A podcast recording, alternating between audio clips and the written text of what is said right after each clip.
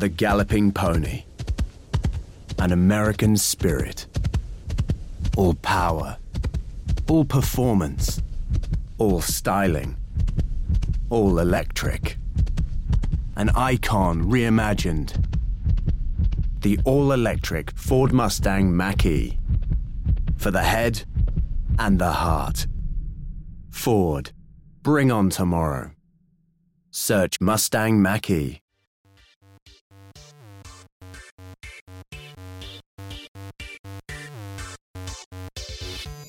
Welcome to the Tales from the Bay podcast. I'm Larry Krueger, joined by Ryan Smith as we transition from week six into week seven in the National Football League. 49ers ride coming off of a rough loss in Atlanta, 28 14. And it's a quick turnaround because the Chiefs roll into Levi's on Sunday. And so uh, today in the podcast, we'll look back at the Falcons' loss. We'll look ahead to the Chiefs game coming up this weekend. And we'll also mix in a few other things in between. Uh, but um, give me your takeaway from last week's game 28 14. Falcons get the win in Atlanta.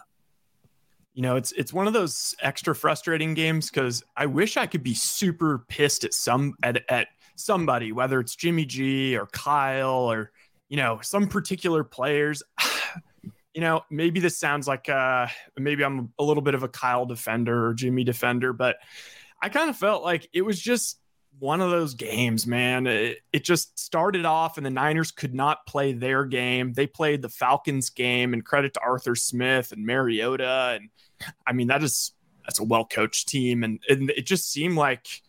I mean, after the Jeff Wilson fumble, immediately got brought in for a score. Uh, you know, the Niners went away from the run. Their defense still was good considering how many people they had out, but um, you could kind of tell they didn't have uh, they didn't have that you know hockey uh, line to just keep running in there, you know, running people off the field, running people in. Uh, so it didn't seem like the boys were as fresh, and it was just death by a million paper cuts. It was just three yard run, three yard run. Okay, you know, third and two, third and three, uh, either another run, Mariota, a little five yard pass to the tight end, or Mariota scramble. Um, and it, was just one of those tough games. And it, it's a really big bummer because, you know, now they've got the Chiefs and then they're playing a desperate Rams team uh, in LA off of a bye. So this this becomes a very big week, and yeah, uh, what were your thoughts about the week? Uh, the well, I mean, I, I think my first thought is credit uh, Arthur Smith who executed a great game plan. They ran it forty times. Uh, they used the quarterback to open the run lanes. They took very few chances with the football, and uh, they dominated the time of possession. And they, you know, they looked at a 49er defense that was down six defensive starters: no Bosa, no Kinlaw, no Armstead no Jimmy Ward, no Al-Shaair, no Mosley. Um, and the Niners and and they you know they played ball control and they Atlanta ran it effectively um, with Allgeier and Huntley. And I thought Mariota was absolutely the greatest I've ever seen him play.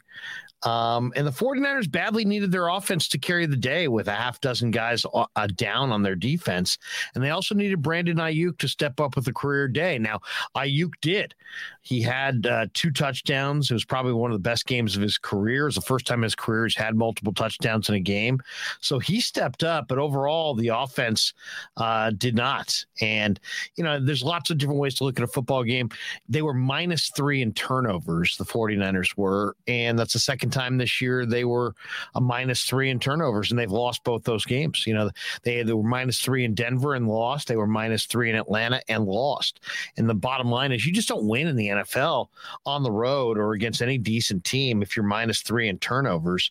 Uh, Charlie Woerner had a huge drop down the field that could have easily changed this game. Ray Ray McCloud Likewise, another guy with a huge drop down the field uh, that could have changed the game. Jake Brendel had three bad penalties, including one that negated a big pass play from Garoppolo to Aiyuk, which would have changed the game. And I just think the other frustrating part, and I guess the, the part that was probably the most frustrating, was the Niners' offense's inability to play hurry up um, in in the late third and early fourth quarter when they clearly needed to speed it up. They were down two touchdowns touchdowns. They were still calling running plays on second down, you know, second down on the 45 yard line with five minutes to play, down two touchdowns. So I felt like they missed out on the urgency of the moment. And then let's credit Mariota. He had an incredible career day. He completed 93% of his passes against the number one defense in the NFL. He was flawless. He had one incompletion all day. Um, he ran it. He had three or four play fakes that were so good that they fooled the cameraman. Um, and, and you saw the cameraman going with the back, and Mariota would keep it. Or they went with Mariota and he handed it off to the back. I mean, he literally carried out some of the best play fakes I've seen in a while. So overall, I would just say, you know, um, Atlanta had a great game plan against a decimated defense. The Wilson, you know, f- uh, fumble deep in their own territory, which turned into six, dug them a huge hole. They did jump out of it, but I just thought Atlanta, you know, was incredibly well coached. Uh, they committed to the run. They had 40 runs and they dominated the time of possession. And Mariota was very, very good on third down, nine of 14 on third downs. He was 13 of 14 on the day for 129 and two touchdowns. Uh, Kyle Pitts made a few plays. Drake London made a few plays. Atlanta outrushed the Niners 168 to 50. And the 49ers got away from the run in this game.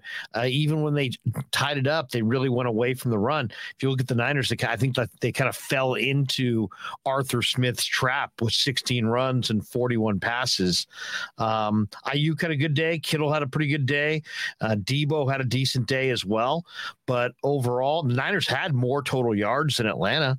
Atlanta only had 121 passing yards, but Atlanta took very few chances, and they really um, they saw a wounded Niner defense that was down a half dozen starters, and um, they kept them on the field and and as you said, you know, death by a million paper cuts. So great game plan by Arthur Smith. Tip your cap to him. Great uh, performance by Marcus Mariota, who's trying to establish himself in the NFL.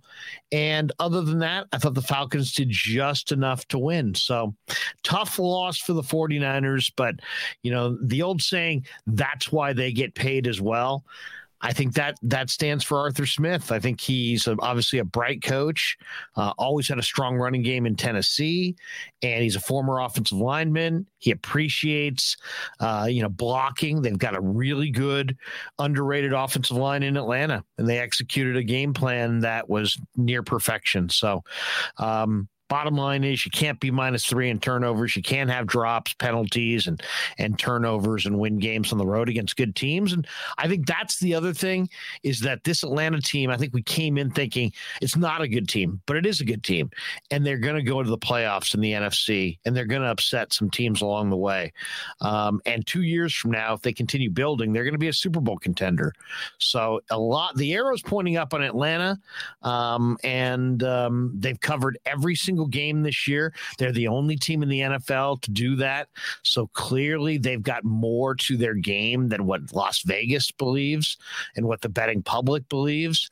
Um, and they just carried out a tremendous game plan and got a got a got a nice win over a good 49er team. Yeah, I mean they they really earned my respect with that win, and uh, it's kind of a weird trend we're seeing in the NFL across the league, it's like these offenses that aren't really able to get going, and then and not you know not too many games with you know all these massive uh, game changing explosive plays, and so you're seeing these teams uh, like the Giants, coached by Daboll or Arthur Smith's uh, Falcons, or hell, I mean to an ex- oh to to an extent, you know Bailey Zappe in the Patriots. I mean they even hung in that that Packers game. It's kind of they're just like playing. You know what?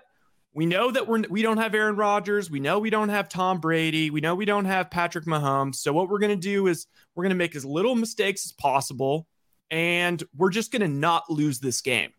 And sometimes that's enough. You know, if you hang around an NFL game, uh, you know, you you can end up winning the I mean, it's you see it every week. Uh the Jets. Um so I, I felt like I, it was kind of weird. It was sort of the first time in the Shanahan era, at least that I can remember, when they've had a you know Jimmy G as a quarterback, that it felt like they got they they they had the script flipped on them where Atlanta was just the tougher team. Uh, they ran the they they committed to the run and never got away from it.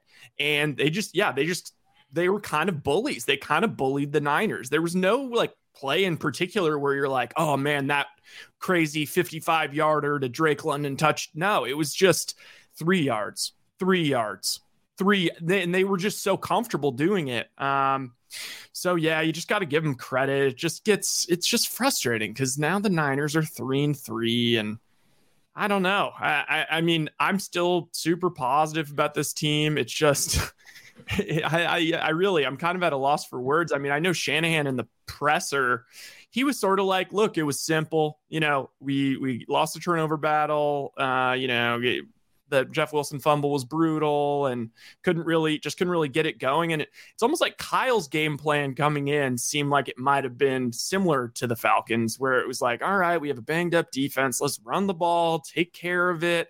You know, let's not do anything too crazy. And you know, getting down 14, and yes, they tied it right back up, but uh, it just seemed like after Mariota scored that touchdown at the end of the first half, uh, I don't know. Kyle was kind of spooked about for whatever reason he didn't want to stick with the run, and it's just weird. That that is one weird thing. I'll ask you later. I still haven't heard like the per, like the answer that really leaves me satisfied as to why they went away from the run. Because you could tell me the Jeff Wilson fumble, but they had other running backs. They had Ty Davis Price active. They had Tevin Coleman active. They had Jordan Jordan Mason active. They continued to roll uh, Jeff Wilson out there, so they clearly still trusted him. Um, yeah, just just kind of interesting. Well, I mean, the other thing that you know we always talk about, oh, you know, team, you got to make plays to win in the NFL, but you have to make plays, but you also have to avoid negative plays. And I think that the more football I watch, the more I realize that avoiding negative plays is maybe a bigger key to winning than making big plays. Um, you look at what Tom Brady has done, even what Patrick Mahomes has done. Um, you look at some, you know, where's Mahomes struggled? Is he struggles when he turns it over over. Uh, when's Mahomes really dangerous? When's Brady really dangerous? When they throw it away and go on to the next play and they show that patience and that discipline to kind of avoid negative plays. And the Jeff Wilson play was a hugely negative play. It was an offensive play that wound up in in a ter- seven point turnaround for the Falcons. And then the 49ers had three turnovers on the day. And, and so they had negative plays, and those negative plays cost them the game. Where Atlanta didn't have a lot of positive plays, but they just avoided negative plays. And they didn't have the crushing penalties and they didn't have the crushing turnovers and they didn't have a, a, a turnover on offense that resulted in points or change field positions. So the more I watch the NFL, the more I realize that yes, you want to make big plays if you can. But maybe more important than making big plays is avoiding big negative plays. And the Falcons did it expertly. They really did. And they're going to win more games if they continue to do that. And the 49ers, you know, they've got three losses this year. Um, two in two of the losses, they were minus three in turnovers.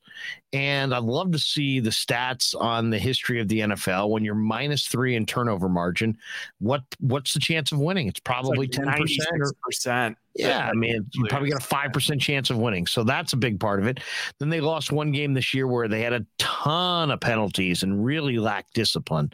So that's their three losses right there two, three turnover games where they were minus three in turnovers, and another game where there was a monsoon in the second half and they had just all kinds of penalties. So to me, you can talk about the keys to winning each and every Sunday, and it starts with avoiding turnovers and penalties. And if they can do it, then you can move on to the next factor and see if you got a chance to win. But if you can't do those things, you aren't going to win. And um, and I think that's what we're really what we saw here. And then credit Mariota. I thought Mariota was spectacular. And I, you know, in a lot of ways, I think we got a glimpse at what I think the 49ers would someday envision Trey Lance to be able to do for them is that, you know, the presence of Mariota and his unbelievable ball fakes and, you know, the defense's inability to decipher at the mesh point who exactly had the ball. Um, it, it slowed down the 49ers incredibly incredible pursuit, which is the best in all of football. That's what Greenlaw and, told us today. He said, yeah, you know, it's frustrating because it slowed, totally. slowed down the defense. Slowed down their pursuit. And it makes you just pause. It makes you study the mesh point. So you can't just go flying all over the place. You have to be very disciplined. Now, did the 49ers defend Mariota in that run game well at times? They did. In the second half, they made adjustments. They shut the whole thing down for the most part. But he had a big run in the first half that extended a drive, extended a drive and led to their third touchdown of the day. Um, and he had a couple of plays where you know they got into a. They, I'll give the Falcons credit. They got a lot done on first down against the number one defense, and they they got into a lot of really short and very manageable second downs, and then that put a lot of pressure on the run D on second and short, third and short. Is Mariota going to keep it? Is he going to at the mesh point? Is he holding it? Is he handing it off? Um, he he, you know, uh, one time Drake Jackson lost contain on him, a couple times Womack lost contain on him. Um, you know, Ebukam lost contain on him once. So credit credit the Arthur Smith for a great game plan. Credit Marcus Mariota. Uh, the 49ers, I think we have been asking this question. If you keep taking pieces away from their defense, when does it become not the number one defense? And I think we found the answer. You know, you take six starters away and it's no longer the number one defense. So they need to get the 49ers now need to get healthy. They need to lick their wounds and get back out there because uh, the one thing that you know is that Andy Reid might be the best play caller in the game and Mahomes might be the best quarterback in the game, and the Chiefs may have the most explosive, dynamic, creative offense in the game. And they're going to be at Levi's Sunday. It's Alumni Day. There's going to be a lot of great ex Niners in the house. Uh, that only ups the ante for you know the expectation level for how the 49ers are going to play. Uh, history shows the 49ers typically bounce back under Kyle Shanahan. Uh, the Chiefs have struggled a little bit as a favorite. So, we'll, we'll, you know, I, I think it's going to be a competitive game, but it's going to be a challenging game. And if the 49ers aren't really ready on both sides of the football, really in all phase, three phases of the game, they could get embarrassed in their home stadium. And I think they know it. So I expect them to be, you know, to face this game, you know, with the sobering reality that the Chiefs can blow you out in your backyard and make you look bad. And I, I think they want to avoid that. So I think Kyle and, and DeMeco and the coaching staff on both sides of the ball, they're going to have everybody's attention this week as they prep for Kansas City.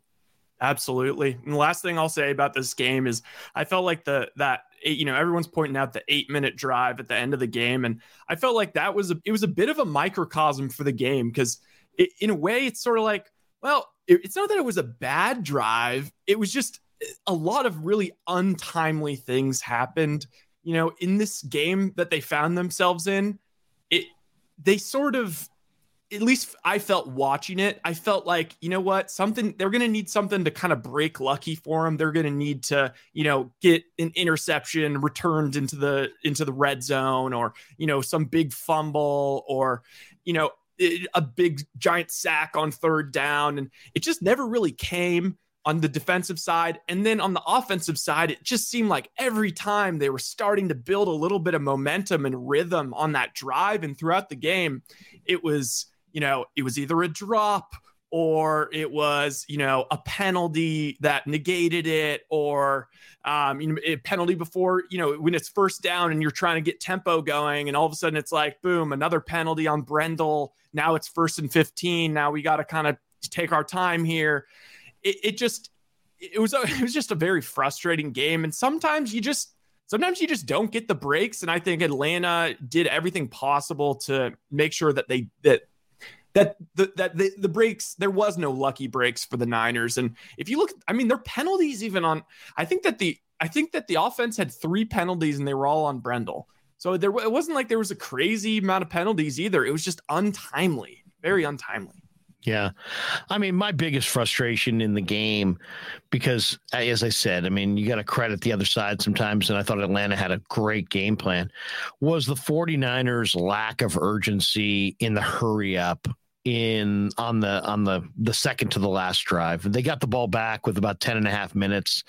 Uh, they really struggled to move it. You mentioned you kind of cited the penalties, but the second and 10 run play from the 46 yard line uh, with like five minutes left. I did not understand why they would run Tevin Coleman there. Uh, to me, they should have been in an all pass mode. And then later in that drive, they get into a third and one, um, and they're inside the 20. And um, instead of going quarterback sneak, I thought maybe they would go pass because to stop the clock, but or quarterback sneak to get the easy first. Instead, they went Tevin Coleman on a halfback toss, and he lost a yard and a half. And then they got into a four and two and a half, and Garoppolo threw incomplete to Deebo, and the ball game was over right there. So, um, I, if if there was one thing that I would like to see them do is use I thought the one thing Atlanta did in this game clearly better than the 49ers um, was the use of tempo. When Atlanta felt like they had the Niner defense on their heels in second and short, second and third, second and short, and third and short, they raced to the line of scrimmage, you know, put lots of pressure on the defense, didn't let the defense adjust, didn't let the defense read and react, and ran a play. And really, I thought expertly, t- you know, used tempo to, um, you know, to really grab hold of the game. And then the 49ers in that second to last drive really needed to speed up their tempo. And they seemed reluctant to do it and almost unable to do it. And they seemed like the more, the faster they played, the more mistakes they made. So that's, that's a major concern. This is a veteran offensive coach. This is a veteran quarterback. This is a, you know, largely a veteran offensive unit. Uh, they have to be able to play fast when the situation calls for it. And in this game, they were seemed ill prepared for it, and they seemed ill equipped to to go fast without making mistakes. And they're going to have to correct that. So that was my takeaway. Other than that, I would say, wow, the Atlanta Falcons are one of the most underrated teams in football, and and I would say be careful. Anybody who faces them going forward, uh, be careful for what they bring to the table because they're physical and they're well coached. They got a really good offensive line. They've got a mobile quarterback who's starting to get it, and you can see it. And and they got a couple of really elite possession weapons in Drake London and Kyle Pitts. So the Falcons are not a Super Bowl contender this year, but they are on that path, and they I would not be surprised if they could add some more dynamic uh, playmakers like a running back, a couple dynamic players on both sides of the ball, add to their pass rush and their front seven. You know, two years from now, uh, they very well could be you know a Super Bowl caliber team. That's I think they're definitely pointing in the right direction. Yeah, and that division's wide open. I think we all kind of felt like there's some weirdness with Brady coming into the season. And a lot of people were like pointing at the Saints. Some people were pointing at the Panthers. And I think everyone kind of just wrote off the Falcons. And so, I, I mean, I think there's absolutely an opportunity for them to still win that division. I mean, they're tied at the top of it. Um, and one last thing, you know, I'm looking at the drive chart. Um, and this is kind of what it felt like also. So, uh, starting with, okay, first and 10 or, or, okay, third and 12 at the San Francisco 44 with five minutes left. So it's third and 12. Jimmy completes a pass to Brandon Aiyuk for 14 yards. Good stuff. Now they go no huddle. They go no huddle. The very next play, first and 10 at the Atlanta 42, false start on Brendel. Uh, no play, you know, backs him up another five yards. So then it's like, okay, well, now we're, we're okay you know, we need to get some pace going, but Brendel just false started. Okay, now let's take our time. Okay, now they go shotgun. They pass it to Deebo for one yard. Uh, then all better, he would have been better off dropping that pass. I think they went 38 would, seconds into the next play. You're you're correct. And but also um, then Atlanta uh, Hayward got injured or was just playing injured or whatever but it, it, kind of disrupted after that that catch it disrupted you know the no huddle rhythm then there was a timeout. Then the very next play, second and 14 at the Atlanta 46. Uh, Jimmy G, good pass to Kittle for 19 yards. Again, Oliver, Atlanta defender, was injured during the play, also kind of stopped the momentum. Then very next play, 344 left. Jimmy G passed to Jennings. Uh, and then now they're at the Atlanta uh, 18. This is the next time they go no huddle. Well, Jimmy G rolls out Kittle's wide open in the end zone. They have a he miscommunication, overthrew him. overthrew him. That's second and one. Then what you brought up, the bizarre kind of just running Tevin Coleman that goes for negative one yard the next play. Now it's fourth and two, and then it's an incomplete pass to Deebo. So it was just a disjointed kind of yeah, I feel like that really sums up the game. I mean, I would say, you know, it's it was an interesting game from Garoppolo's perspective.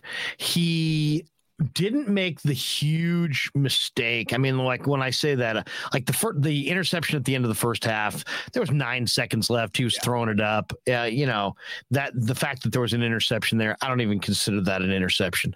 The other one was a tipped ball, um, and anything can happen in a tip ball situation. But if you go back, there were three or four sequences, big throws um, that he was just a little a little off on. You know, that pass yep. to Deebo there was behind him and he was a little bit low. You know, and that that that was the ball game right there. That was fourth down. If you go back to uh, Garoppolo's, um, you know, pass, you know, a couple other drives. If you look at the Niner drives that ended, and it was oftentimes there was a Garoppolo um, pass. Let's see, on th- was it third and five? He went to Wilson, and it was also too low on their seventh drive. That that led to a punt. Uh, Garoppolo threw to um, uh, who was it for six? It was uh, um, Tevin Tevin uh, or was it Tevin Coleman or was it Jauan Jenkins? Uh Jennings. I forget who it was, but on third and ten on the sixth possession, he threw to Oh, he threw it to full the fullback juice on third and 10, but he threw it for five yards. And, you know, your fullback's not going to get a lot of run after the catch. So, you know, he just he didn't make the plays when he needed to. Um, it wasn't necessarily that his turnovers were heinous; it's that his ball placement in key situations in the game uh, were not was not there. And then when it was when he threw perfect dimes to Ray Ray and to Woerner, those guys dropped him, and those drops were crushing. So uh, the McCloud drop, I mean, you're talking about 60, 70 yards of drops right there. In fact, if you take away the Brendel penalty, which negated the Aiyuk catch, and then gave him the McCloud catch and the Woerner catch, he probably threw for like 475 yeah. yards in the game. But you take all those things away, and his numbers don't look quite as good. So uh, his well, also his completion percentage was a little inflated because he did go yeah. like five for five on the final drive in garbage time. So that kind of of changes things a little bit in his favor. But overall, I would say, um, you know, this was this was, was the Falcons. Yeah. The Falcons won that game more Absolutely. than the Niners lost it, in my mind. Absolutely. And last thing on Jimmy for me is, you know, I think John Madden said that a quarterback is kind of like deodorant. Well, Jimmy is a perfectly fine deodorant. Uh, you can you can absolutely go out and uh, conduct business meetings wearing the Jimmy Garoppolo uh, deodorant. Probably, you know, you can get pretty high up in the company. However, there's going to be days where you know you're like a teenager with a little bo. Maybe you didn't have time to shower. Well, if you have Patrick Mahomes, if you have Aaron Rodgers, if you have Josh Allen, you throw that deodorant on, you smell perfect. But Jimmy G, mm, you kind of need a shower. You, you, you, can't just throw on that. He's not going to save the day. He's not going to put the cape on and save the day. And that's where it shows you, you know, it's not that not a knock on Jimmy because Jimmy is Jimmy, but it, it, it's one of those moments where it's like, dang, you know, eh, this is where it, you know the Mahomes, the Herberts, the these guys that can, you know, they can they can make you know even crappy games they can they can pull them out somehow, and Jimmy just doesn't quite have that. Well, and and also it's it, you have. I mean, the Falcons went the entire day without making a hugely negative play. Um, the 49ers got to Mariota a couple times and sacked him, but he didn't turn it over. Um, they didn't have the crushing turnover. They didn't have the crushing penalty. They didn't have, you know, they played a cleaner game. And if you play a clean game, you give yourself a chance to win. 49ers um, made a crushing mistake. You know, you, they turned it over deep in their own territory. It cost them a touchdown. Um, they've got a really good defense, but if your offense, you know, if they score a touchdown on your offense, there's nothing your defense can do about it. So, you know, they were depleted on defense. It was a great game plan. Mariota was phenomenal on third downs. He was accurate all day. His play fakes were expert. Um, and they just stayed with their game plan. And then the 49ers got away from the run. They probably, when they went back to 14 14, even when they were down 21 14, they probably should have stayed with the run. I guess if there would be, you know, it's, it's funny. It's like if you say, well, what's your main complaint on the game? I would say the Niners got away from the run a little bit early in this game and then stayed with the run a little too late. So they they wasted some time on the clock staying with the run on their ninth drive but they probably didn't commit to the run enough in the meat and potatoes of the game. After they fell behind, I think Kyle Shanahan got into a very pass happy mode. And, um, you know, when you have six starters out on defense, you really shouldn't have a 40 pass, 14 run type game. And that kind of leads us into the next discussion, which we'll get into about Kansas City. What is the game plan that will provide success in week seven at Levi's against the Chiefs? The 49ers need to be more dynamic. There's no question. They need to be able to move the ball faster, they need to make bigger plays. Do you, you know, activate Danny Gray and take several shots down the field to Gray and Ray Ray McCloud and throw it all over the lot and try to, you know, compete with in an up tempo, uh, wide open game against the Chiefs uh, and turn it into a shootout? Or do you play, you know, ball control and um, you know realize that you have six or seven defenders out and have that appropriate fear and run the heck out of the football and try to do what Smith did to you last week. You try to do that to Reid and company this week. You know, maybe limit the Chiefs' possessions by running the football and committing to the run. And maybe the Niners have to come out with a 35 to 40 run performance to keep Kansas City's high powered offense off the field. So uh, these teams played in the Super Bowl. They know each other well. Shanahan said uh, they asked him what was his takeaway from watching the Super Bowl again. He said, We lost. We yeah. lost. so salty. Yeah. So I uh, mean, uh, well, there's no question. That's all I, great stuff to marinate on, and I, you know, I'm I'm I'm excited to get into it. Uh, it's going to be a lively, lively uh, topic. I think uh, previewing the game.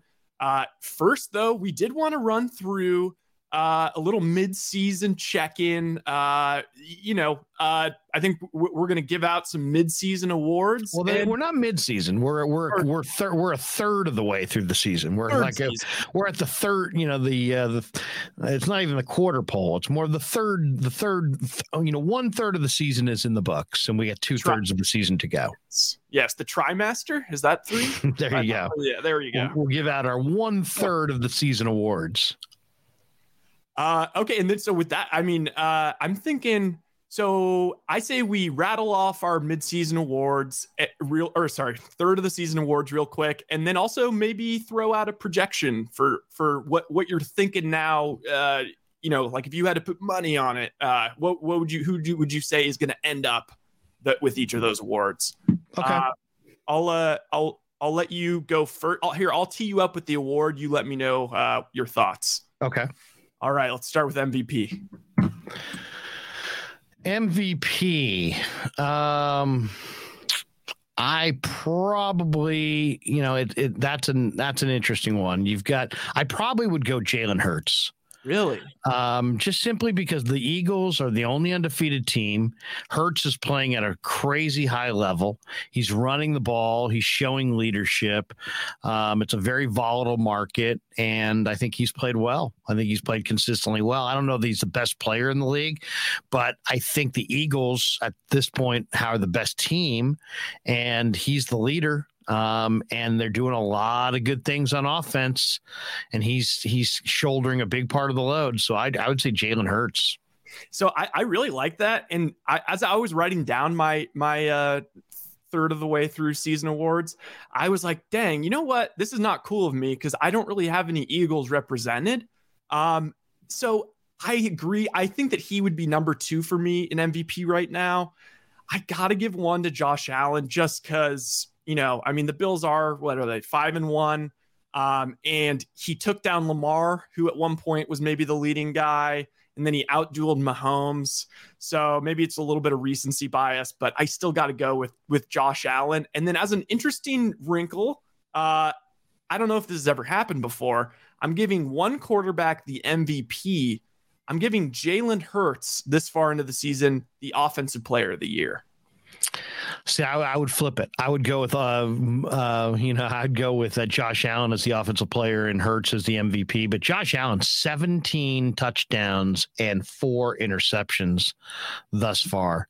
So he he to me is producing the most offense. I mean, um, and so I would I would give it to him. I, I do think um, you know when you look at Hurts and Hurts also you know Hurts has only six touchdowns and two interceptions, um, and you know doesn't have doesn't have quite as good a stats, but it's a different different uh, you know game plan altogether offensively.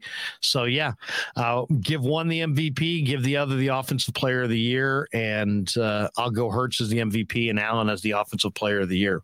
I like that. I, yeah, I think those are two. I think those are I, we're simpatico. It could be honestly could go either way. Uh, I don't. How many rushing touchdowns does that guy have? Because it's got to be something crazy. Uh, I'm trying to look it up right now. Jalen Hurts rushing. Uh, he's been a huge factor for them in every phase. I mean, he, he's calm. He's he's been under control. I think he's shown great leadership. Um, how about defensive player of the year? Who are you giving your award to? Uh, defensive player of the year. Well, and first he does have another six uh, touchdowns on the ground, so there, there that that helps the stats. Twelve touchdowns, two two picks, twelve total. Uh, okay, defensive player of the year you know, I think most people nationally are going to say Micah Parsons. He gets right now in Vegas, he is even odds to win it. And that's part of that is obviously he gets the Cowboys bump. I'm still rolling with Bosa. I still think that Bosa, when he's been out there, has been the most dominant defensive player. And I think he's been the best player on the best defense. And this is cheating a little bit, but look, they had one game where they looked like only an above average defense. All the other games, they looked like an all time defense. That one game was when Bosa was out. So I'm gonna give it to I'm gonna give it to our boy the Bear, Nick Bosa. I'm going with Von Miller. I think Von Miller, you know, he leads the NFL, or he's I guess second to Alex Highsmith with six sacks, and he's just he's just a hell of a player. He just really is a, a, tremendous football player. And, you know, he can do it in multiple schemes and watching him in Buffalo and just he he gets key sacks. He just he, you know, he's he, he's got all kinds of tricks in his bag. You know, he's he can beat you with speed, he can beat you with quickness, he can counter back. I just think Von Miller has been he's a hall of future hall of famer. He's played at a crazy high level for years. And you know he, it, it's like he was in denver. They won the super bowl. He was in la they won the super bowl. Uh, he's in buffalo if they win the Super Bowl, he'll have a huge hand in it. I, I think Von Miller's, you know, has oftentimes been kind of overlooked by other people for whatever reason, but I think he's the be- best defensive player in football right now. So I'm going to take Von Miller. And all his sacks, you know, he does, you know, Bo- I think Bosa has six. He has six. Crosby maybe has six, but Von Miller's have been timely. I feel like every time I've been watching these big Bills games that are coming down to the end, he, he comes up clutch with some you know, crazy pressure forcing a turnover or sack or, you know, so I, I, I don't, you know, I, I'm, I can not hate on that. Um, what other award do you want to go with? Uh, I was going to go offensive and defensive rookie of the year. Um, I'm going to go defensive rookie of the year. I'm going to go with Tariq Woolen from Seattle. I mean, like he's that. a six-four corner, University of Texas, San Antonio. Really raw, but man, what a talent! Six-four, long arms, sub four-three speed. He's got the total package. He's got four picks. He leads the NFL in interceptions. He's just a absolutely thoroughly physically dominant uh, corner that can lock you up. And you know, I just think it was a terrific pick by John Schneider. Uh, Tariq Woolen is just he's as good a um, a corner, a rookie corner as I've seen. I just I really really like Tariq Woolen, so I'll, I'll say Woolen, the corner out of Seattle. Uh, I mean, I really like that pick. I kind of got, I almost, uh, this, and again, this is probably not fair, but I was looking at I was looking at Woolen, I was looking at Sauce Gardner, who's the, currently the favorite, and I was looking at Jack Jones of the Patriots. All yeah. of those guys have been playing really well. Uh, Jack, not that PFF is, you know, I don't know. I actually disagree with more PFF than I agree with, but they have him as the highest rated uh, defensive rookie right now, uh, Jack Jones. So I kind of I I'm putting all all three of those guys in sort of a tier by themselves. I couldn't decide. So I decided to go with a little bit of a wild card, a position that doesn't normally win this this award because they don't get the big stats, but I'm going with Big Jordan Davis anchoring that defensive front for the Eagles. That's also I wanted to show some love to uh to the Eagles. Um yeah, I'm going to go Jordan Davis. He's not going to win it because he's not going to get the stats, but he's just a freaking it is so crazy watching him uh, in that cowboys game sunday night. It's just if he gets one paw on you you are down. And i just couldn't help but think man that guy would be he, he he plays a little bit of a lost position, you know, this sort of big run stuffer, and it's I'm just thinking, man, imagine if the Niners could have a guy like oh, that. He's a big he's a big kid, and there was a lot of talk, you know, how how productive would he be, um, and he's he's done it. I mean, he's been very very productive. So you, there's nothing to say about him for sure. Negative. He's, you know, Philly in some ways has been the perfect market for him to go to. Um, you know, and he's fired. He's he's he shows up. He plays hard. Yeah, I really like him. As far as um, offensive rookies of the year, it's kind of a hard one. Yeah, I mean, we're still kind of in the developmental stage yeah, of this. There was, a, there was a lot. I would say Charles Cross, the the uh, the offensive tackle for for Seattle. You know, I'm going Seattle twice here, but Charles Cross has played left tackle expertly. The Mississippi State rookie went ninth overall. I think he's been impressive. Drake London's been impressive. Garrett Wilson has been very very impressive. Um, Jahan Dotson has gotten off to a really really nice start. I mean, there's there's really a number of guys that that stand the backs, out. The backs are all kind of like the corners. It's like you know Kenneth Walker, Breece Hall. Um, hell, Brian Robinson had a good good uh had a pretty good week. Um, Romeo Dobbs is playing well. Kenneth Walker yeah. for Seattle is playing well. I mean, there's a number I think Seattle had a really, really good draft. I think Wan'Dale, you know, Wan'Dale Robinson could have a very good year with the New York Giants. He just now has gotten healthy. Uh, Alec Pierce for the Colts, I think, is going to have a very productive year before the year is said and done. Um, I'll tell you another guy, you know, on the defensive side that I really like that we, you know, talk too often is Drake Jackson. I know. Uh, for the 49ers. I think he's getting nothing but better and better and better. But yeah, it's tough right now because nobody is, you know, Dulcich, the tight end from UCLA, uh, really looks good. And I think he's he's going to have a terrific rest of his uh, rest of his rookie year. So there's a there's a number of guys. I don't think anybody necessarily. Dameon Pierce uh, yeah. for the Texans has been really good as a running back for the former Florida Gator. If I had to go with one, you know, Tyler Linderbaugh, uh, the Iowa the Linderbaum, I should say, the uh, Iowa center starting for the Ravens.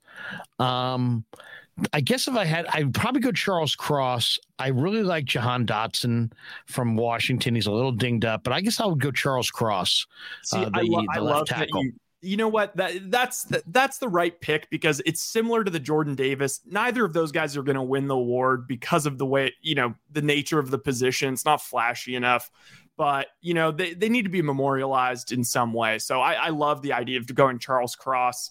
Uh, as far as offensive rookie of the year for me, uh, I was trying to think of who. I mean, I, I guess I probably have to give it to Breece Hall just to involve the Jets somehow because they do deserve some love. You know, Bailey Zappe's another guy I haven't mentioned, but I don't necessarily think he's going to continue being the starter the whole year. Um, and then my my guy going forward though is still Alec Pierce. I just it seems like he's starting to develop a chemistry with Matt Ryan. He's had some clutch, clutch games. And uh, yeah, I think if he kind of uh, develops as, you know, sort of a fantasy out of nowhere guy, which he sort of is as, as we speak, uh, I think that I think Alec Pierce has a legitimate shot. And I think he's like 16th or 17th in the odds right now. All right. How about coach of the year? Who are you going with with coach of the year? I'm going Daboll.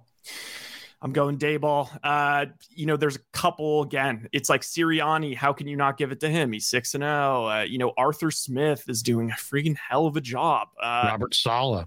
Robert Saleh, even Belichick, if they win on Monday night, you know, it's like all of a sudden the you know one in three pats that everyone was writing off and Bill Belichick. Uh, I'm gonna go Daboll though. Just I'm so so impressed. I cannot believe they are five and one. it is it is they it's he. I mean, similar to Arthur Smith, except you know they have more wins and they're beating good teams and they have that city believing. And I'm just I just I'm buying into I'm buying into everything he's he's selling. I, I how about I know people were making fun of him for I forget which game it was where they were doing the whiteout uh, in New York, and it, that's a little bit of a college move. But it's it, I'm just all all about Daboll and Daniel Jones. The fact that he salvaged uh, that guy and he's got Saquon playing well, and yeah, I'm I'm, I'm gonna go with Daboll. Um, I could go Arthur Smith. I could go Daboll. Um, I could go Sirianni. I think uh, all those guys have been really, really good. Um, I could even throw a vote towards Saleh or even the Bills head coach but I'm to go with Bill Belichick. I like, I like Bill it. Belichick. I think Bill. When you look at, you know, they got they got Bailey Zappe at quarterback. Um, they don't have a great collection of offensive weapons, but they now have a dominating run game. He traded for Cole Strange. He pl- he found a guy that he could plug and play in his offensive line. They're running the hell out of the ball with Rhamondre Stevenson. They've got some really good young defensive backs. I think they're getting it done with less on defense. Um, I think Belichick is is showing his true greatness here, and and I think the Patriots are going to be a team to beat in the playoffs. Uh, I'm not sure if it's going to be with under Zappe or Mac Jones. I think they got a little battle there, but Belichick, the way he has coordinated his secondary, um, and the way the, the the level he's gotten his run game going to, the offensive line and the holes that they're opening for Stevenson, yeah, it's Bill Belichick. I think this is one of Belichick's better coaching performances. I, I love that idea because it's sort of like the LeBron, you know, obviously, you know, you're not going to give MVP to LeBron, you know, when he was the best player in the league for however long it was. It's like, you know, you get fatigue. Belichick could win coach of the year, you know, every year, but I mean, he's maybe only won it one or two times max. Um, so I love the idea of him him getting it this year. Be also after everyone clowned him for his draft and picking Cole Strange, who's just a good starting guard now. Uh, you know, they they they clowned him for a lot of his picks. You know, Jack Jones, like you know, we mentioned him up there with Defensive Rookie of the Year. Tyquan Thornton now looks like he's going to be a problem. Uh, Bailey Zappe, Uh, the I I I I'm I'm totally pro Belichick. I really would be actually pretty happy if he ended up uh, getting it this year. He, he, he deserves it. Also, you know, everyone made fun of oh, who's their offensive coordinator? You know, the rocket scientist, or is it Joe Judge? Well, you know what? They got they they already found an identity this early in the year, and uh, yeah, he, he should be commended for that.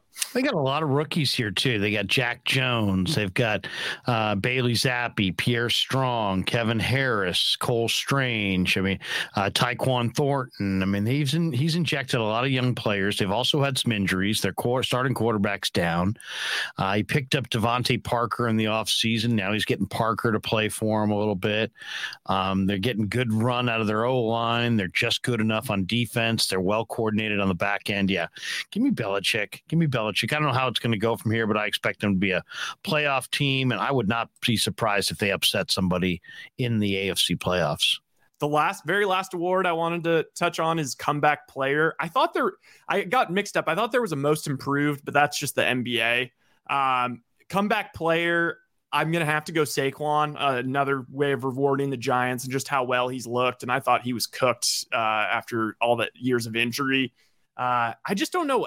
Is is Geno Smith like? Can you call him comeback player? I'm not sure, but he, if there was a most improved, he would have to get it.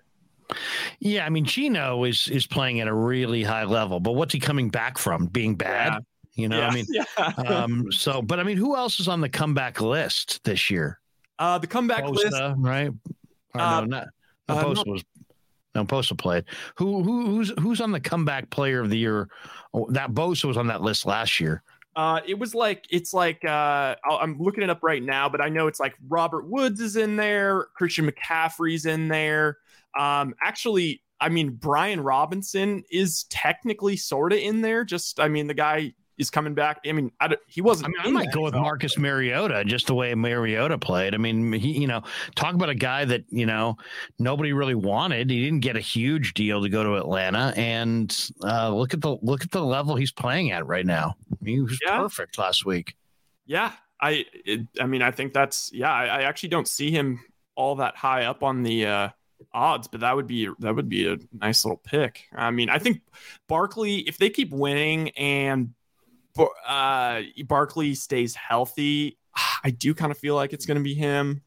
But um, yeah, I mean, right, last one. Why don't we go with the last one here? What who's the, what's the most disappointing player or team through one third of the season? Most disappointing team in the NFL. Most most disappointing team, I think, has to be the Broncos. Um, uh, just to mix it up, because I could go Russ for the player as well. I'm going to go Baker Mayfield. Just, I think he has a 16 QBR. Um, obviously, he's out now, but just about as disappointing as it could, could have possibly been. I actually kind of feel bad for the guy. Like, he's, you know, was in line for, you know, potentially playing for a contract.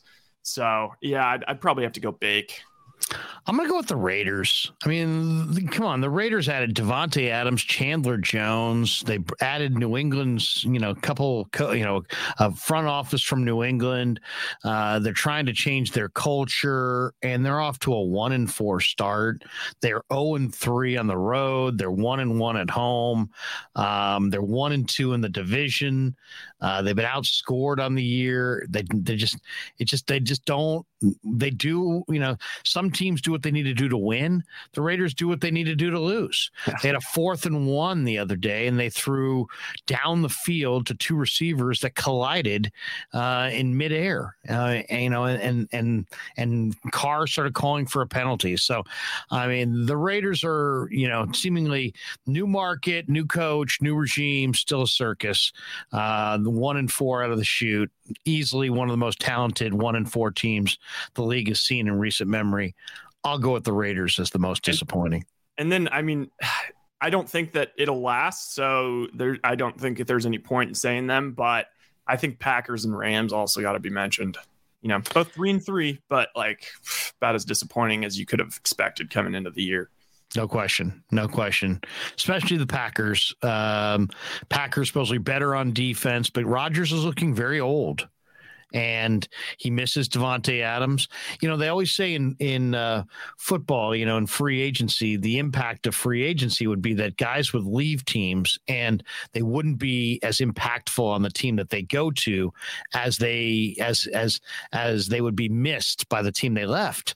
And it is really because of continuity and um, and you're seeing it uh, with Green Bay and Davante Adams. He's gone to the Raiders. He has not improved the Raiders significantly. The Raiders are not significantly better because of the presence of Davante, but his departure has has hurt Green Bay tremendously, profoundly. So, um, you know, perfect example of why free agency really doesn't work that well in the NFL because, you know, he, he get paid a lot of money, and now you get two disappointed teams: the team that he left and the team that he went to. Uh, yeah, and also all the more reason to look at Russell Wilson because uh, how about? I mean, I, I totally agree with what you're saying. Almost always, it's it's more difficult for the team that they that they leave. Yet somehow, uh, this team is is has a better offense than they did last year with Geno Smith. it seems like they may have uh, picked the wrong Seattle quarterback. Geno's played really, really, really well. I mean, if there's one thing that has been the surprise to me in the first part of the season, it's Geno Smith. Geno Smith is completing 73% of his passes. He has nine touchdowns, he has two picks. Now, he's been sacked 14 times. So it's not like he's back there just, you know, having a nice walk in the park. But man, he is playing, the ball's coming out on time with accuracy. He's shown great leadership. Uh, he's learned that offense and Seattle's probably going to be a playoff team in a year where they were kind of throwing the year away in a rebuild mode. Um, you know, they everybody they, are you trading for Jimmy? Are you going to add a quarterback? And Pete kept saying in July and August, we like Geno, we like Geno, um, and now we're seeing why. Geno's playing get, well. He's got good stature. He's got good athleticism, and he's been accurate got to give you credit, Larry. Uh, you you were pounding. I don't know if you said it on this podcast, but on the YouTube show, you've been you before the season. You were saying your favorite over was Seattle over four and a half. They're already almost home, uh, and you liked the Rams to miss the playoffs. So good on you. Yeah, the Rams are just thin, and the Rams have O line problems. And then, you know, they sold out last year to win the Super Bowl. They got almost a perfect bill of health from their top players, and they was just kind of bound to, they were bound to be more hurt this year. And then they're so top heavy with their stars at the top of their roster that their depth is is striking. And so, you know, I think the Rams are are going to get, and they they lost somebody else again this week. I think Noteboom. Um, the Rams, I think, are going to get progressively worse as the season goes on. Now they may Les Snead is big on trades, and who knows? Maybe they'll make a big play for Christian McCaffrey or Brian Burns or you know something to you know improve the very top of their roster. They seemingly have no end to the number of moves they can make to to bolster the top end of their roster. Um, but I just think at the end of the day they'll be too thin and as the season gets closer to January, that that relative lack of depth, I think, is going to burn them. Absolutely agree. Uh, that was fun. I'm excited to do that again in uh, another quarter, another third of the way through the year. There you go. We're one third of the way through, and then also we were going to hit on, you know, the NFL trade deadline's coming up first oh, yeah. week in November, and so we're now heading into the third week in October. So we're in the next two weeks, we're going to hear more and more about trades in the NFL. And they're not common, but like the 49ers have, John Lynch has been very active in the trade market. A couple years ago, he traded for Jordan Willis. Um, recently, he traded for Charles Omenihu, both times giving away like day three picks, late day three picks, and adding to his roster. Um, you know, that's there's been a lot of speculation about Christian McCaffrey. There's been a lot of speculation about uh, Brian Burns. Will Carolina Panthers uh, and Scott Fitterer have a fire sale now that they've changed out their head coach and are looking to the future? Uh, there's a number of teams around the NFL that are looking to bolster their talent.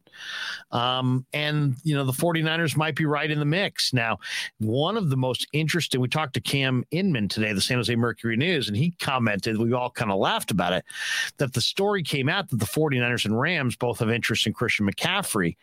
And the word that was used was the 49ers and the Rams have been implicated in the Christian McCaffrey rumor mill. So I thought that was interesting. They used the word implicated. Um, but why don't we start right there and, and get a thought on that? With the trade deadline coming down, um, what is the 49ers' biggest need? If you could add one piece to their puzzle that would help them, you know, bolster them and fortify them for a run at the the Super Bowl. They're trying to get that sixth Super Bowl for the trophy case who would you who would you go after? What's the position of need? They got a lot of injuries. It's a it's a it's a roster that's obviously in flux because every game new guys go down and other needs pop up and um, and then some of the depth players play well and then certain needs are not as severe as others. So that all being said, would you is Christian McCaffrey the the number one target of the 49ers in the trade market? Do you think John Lynch will be active? Uh, and if it's not McCaffrey, what's the number one need for the 49ers? Uh, for me, I mean, I just, uh, oof, I, I get some blood flow going when I think about McCaffrey in this offense and the interchangeability of him as a receiver and a running back uh, to go along with Deebo and Aiyuk and these guys. However, I mean, uh, like Cam Inman was saying, you know, Elijah Mitchell's coming back. What the only okay for McCaffrey to become their number one need, I think that they would need Deebo to be out for the year. If Deebo was out for the year, uh, that would be such a big Jenga piece, uh, and their offense would become. We'll so knock on wood on that one. Yeah, that uh, that then that we're all of a sudden we can start having discussions about Christian McCaffrey being need, need numero uno. Uh, however, I like the idea of looking at the Panthers. Obviously, you know, they're this is kind of a lost year. Uh, they're gonna be they're they're okay with moving some guys. I want Derrick Brown. Give me Derrick Brown. The D tackle. Uh, yes. Uh, Burns would be unbelievable. It'd be amazing. However, I mean, I don't know. I, I feel like uh, if you go replacement level uh, in terms of their ends, like they have so many edges uh, Ebukam has been incredible, uh, especially from what I uh, was expecting. I mean, I still like Turay. Drake Jackson just keeps coming on. So I think they they, they have enough depth there. Menahue, uh, give me a D tackle. Give me somebody to plug the middle to hedge if Armstead isn't back. I'm not really counting on Kinlaw at this point, but we all saw how big of a how important it was to have DJ Jones there in the middle. And like I was saying about Big Jordan Davis, uh, I I I mean also you know Burns is going to fetch a higher price. Uh, McCaffrey's going to fetch a higher price. I don't know what you'd have to give up to get um to uh to get uh sorry, man, now I'm playing Derrick Brown. Derrick yeah, Brown. I mean he's on his rookie deal, so you probably yeah. are going to have to give up a lot. Um, he was he's you know was a great player in the SEC. He was the SEC Defensive Player of the Year his final year at Auburn. He he's a he's a major talent, and he stays healthy for the most part, and he's good against the run and the pass. I love Derrick Brown, and I would I would fully endorse Derrick Brown. Um, you're right. There, you know, Samson Ebukam, Drake Jackson, Nick Bosa, Charles Omenihu, Kemoko Turay, Kerry Hyder, all those guys can play the edge. But if you're looking inside, you got Kinlaw may not come back. Armstead sounds like he's got a severe case of plantar fasciitis, and he may not uh, make a huge impact the rest of the way. So you're really thin. And you got Kevin Givens and Akeem Spence and Hassan Ridgeway, and they're all decent players, but there's no difference maker there that, you know, you're really depleted there. So Derrick Brown would be, I would agree with you. I think that would be a phenomenal ad. The other one is corner. You know, you lost yes. Emmanuel Moseley, you lost him for the year. So William Jackson of the Commanders, uh, the former Houston Cougar corners, got good size, good speed, um, and they're shopping him in DC, and you could probably get him for a late round pick. And if you could get William Jackson and play him outside, and then use Lenoir in the nickel, uh, you still got Ambry Thomas, and you still got Womack, but and you got Charvarius Ward, uh, Jimmy's Jimmy Ward coming back. They look good. They're fortified at safety with Fonga, yes. Jimmy Ward, Tashaun Gipson, Tarvarius, George Odum. They got they got bodies there, and they look deep on the corner. And you still have Verrett and Dontae Johnson there. But man, when you do, when you lack a corner, especially you know uh, in a division that has Cooper Kupp, DeAndre Hopkins, DK Metcalf, Tyler Lockett. Uh, you know, you in the playoffs, you're going to have to maybe go up against Justin Jefferson. Um, you know that that you know if you get the Bills or the Chiefs, you're going to wind up with some big time receivers and quarterbacks, and defending the pass is going to be essential. So I'll say corner, William Jackson the third, if you could get a guy like that. Uh, but I agree with you wholeheartedly. Derrick Brown it would be a phenomenal addition, and I'd be willing to trade a day two pick for Derrick Brown and more of a day three pick for William Jackson. And if I could get both, I'd go get both. Why? Because I think they, I think if you really want to achieve your goals uh, in today's day and age of football, when everybody's just so after it and so competitive, I think you have to sprint towards it. I think you need to sell out to get there. This is a roster that's ready made to go to the Super Bowl. Your best player is Trent Williams. He's 33 years old. Uh, tomorrow's promised to nobody. The window closes very fast in the NFL. You got a roster full of talent. You got Jimmy on a one year deal. You may need to invest in the next couple years developing Trey Lance. You made this this may be your best chance to win a Super Bowl in the next two, three years. So I would absolutely say seize the moment, go for a Derrick Brown, go for a corner like William Jackson III, fortify yourself as much as you possibly can and make a run. Because right now, Kansas City looks great. Buffalo looks terrific, but there isn't that team in the NFC that you're sitting there. And I don't care. You can talk about the Eagles all you want.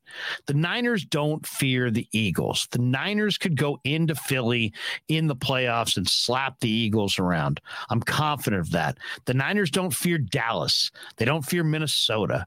They don't fear the Rams. I don't think there's a contender in the NFC that would make the 49ers nervous in the playoffs, whether they played at home or on the road. So it's go time.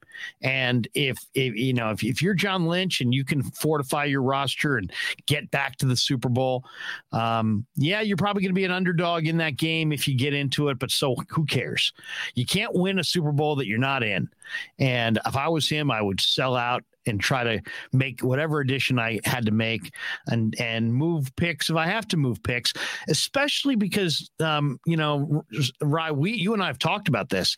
Look at the 49ers propensity and ability to find day three picks and undrafted free agents that can impact their situation. They're so good at it now that I really think that this is a perfect time to invest, you know, some of the day one and day two draft capital that they have left for more of a sure thing because if you if you add Derrick Brown and you add a good corner, that's a sure thing. You don't know what you're going to turn those picks into. You may hit, you may miss.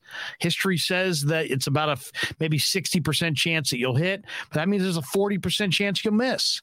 So I I, I personally think this is the right time uh, for Lynch to to make that extra step, and I think there'll be a number of options in the trade market, and I hope he pursues one or two of them. Uh, I think you're dead on. Uh, about the fact that they don't fear anyone. I think if you got truth serum in those guys and in the guys in the locker room, and you ask them, what team do you fear? What do you fear going into the playoffs? I think that the, the God's honest truth would be the only team they fear, the only thing that they fear is get is their own players getting injured. And when we talk about edge, and we already talked about, you know, there's they have a ton of guys and a ton of depth, and the drop off's not that huge. Um, you have to go through their roster and be like, okay, you know, if they lost one more person at position X, uh, what would that do to this team? Well, I, I think that corner, you're so spot on because I think that corner, Mo, uh, Moseley was so dang good. Uh, and Charvarius Ward has been so incredible that it's it's like almost like a double drop off losing Moseley because now it's like obviously they're just teams are just no longer going to even throw at at uh, at Ward. They're just going to completely ignore him. They're going to pick on whoever's over there, whether it's Womack or Lenoir. Um, they need another guy. Uh, they need another guy that can kind of fortify that outside corner position and especially i mean god forbid this groin injury ling- lingers and all of a sudden ward uh, you know, has to miss some more time, you know, that's when it starts to get a little little dicey. All of a sudden there is a glaring weakness on this 49ers defense and something to attack. So I think that you're you're dead nuts on. They really should be looking for a corner. And they got a lot of good looking corners, uh, but they're young. You know, Lenoir, yeah. young, Ambry, young, Samuel Womack, young, or they're old. Dontae Johnson, a little bit older, Jason Verrett, older, more brittle. Um, so, you know, they they they could use a good sized corner in the prime of his career to add to that room just because they lost Moseley. So Derrick Brown would be my first choice, but maybe William Jackson would be my my second choice, or any top tier corner with size that they could get that could impact their situation. Um, and and uh, the, you know up front, it's always nice to have Brian Burns. Don't get me wrong, yeah. I'd love to have Brian Burns, and you know I, I would love to to steal Terrace Marshall away from Carolina because I really think that Terrace Marshall could be an outstanding big slot you know, and, and could really be great on a 49er team. I think Terrace Marshall has played with bad NFL quarterbacks. And I think if he gets on a team with good NFL quarterback um, and other options and other weapons, I think he could really be a nice factor for a team. But yeah, uh, Derrick Brown or a corner would be absolutely at the top of the list. All right. And then with that, uh, I guess, well, we're about an hour and seven minutes in, so we'll, make this speedy. But uh, yeah, thoughts on thoughts on the Chiefs game. Line opened up at three. It's already moved to two and a half. I actually, Lair, uh, not to, not to do a little bragging. I mean, you know, you I, have given you your props. You've had some unbelievable calls this year. I actually on this podcast, I'm five and one picking against the spread for the Niners. So hopefully that continues because I want to go with the Niners this week. I think that the adjustment that was, made, I think if you made this line the week before the Falcons, if you don't consider all the injuries, I think that the Niners would be favored by maybe a half a point at home or it'd be a pick 'em game. The fact that it's at three shows me that people are overreacting to that Falcons game. Uh, yes, they it wasn't great, um, but it's not like eh, I don't know. It's not like that Falcons game revealed some crucial flaws in this Niners team. It mostly just they had a great game plan. Uh, some things went against them, and they had a bunch of injuries. Well, they're getting. It looks like they're going to get Trent Williams back. It looks like they're going to get Nick Bosa back. It looks like they're going to get uh, our guy Jimmy Ward back in the club. Uh, so I, I think that people are uh, they're a little people are starting to feel a little skittish about the Niners. Uh, and you know, the, they, everyone just saw the Chiefs go up against Patty Mahomes and the boys. Or, I mean, sorry, go up against Josh Allen and the boys, and uh, you know, do a good job. But I think the Niners win this game. I think the Niners win this game, and they, I think going back to your game plan discussion, I think they they they stay true to their identity here. They don't try and do anything too crazy. They don't try and force, you know, all these explosive plays down the field. The the dirty little secret with this Kansas City team, and I actually respect the hell out of Andy Reid for making these changes, but without Tyreek Hill, uh, these new receivers they got, Juju's good, Valdes-Scantling a little inconsistent, he's good, Kelce's good they don't have the same offense and the same fear factor, the same, oh my God, they have the ball with 15 seconds left. That's too much time. You saw it in the Buffalo game. I don't know about you, but when they got the ball back at the end, every other year I'd be like, oh, too much time for Mahomes. I didn't feel like they were going to get anything done. He's clearly doesn't quite have the chemistry with like Sky Moore and those guys yet. Um, so I think that if the Niners score 24 to 28 points. I think that's going to be enough. I think this is going to be a game where Pat, even Andy Reid's going to be running the ball with Helaire. They have a little bit more of that old school West West Coast offense going on this year. Um, I think it's going to be a very close game. Uh, I'm going to pick the Niners to win this one 24 to 21. Wow. Okay. Yeah, I, I think this is going to be an instant classic. I really do. Uh, Rashard Fenton. Rashad Fenton is out at left corner, and so you're going to have Joshua Williams and Jaylen Watson, two rookie corners, going up against Aiyuk and Deebo. and I think that's obviously advantage 49ers. So I think the game plan is going to be, you know, strong running game, feature the run, um, and then the the Chiefs have two of the fastest linebackers, some of the two of the best pursuit players in the entire sport in uh, Willie Gay, the weak side backer, and Nick Bolton, the former Missouri Tiger who plays the middle. Both those guys can run like the wind. Now, it's kind of like in the NBA. You know, leapers like to leap. Guys who block shots like to block shots. Guys, linebackers who can run like to run. And I think that that Shanahan is going to use the the Willie Gay and the Nick Bolton over aggressive pursuit against them. I think he's going to fool them. I think he's going to get them out of position. I think he's going to use their speed against them.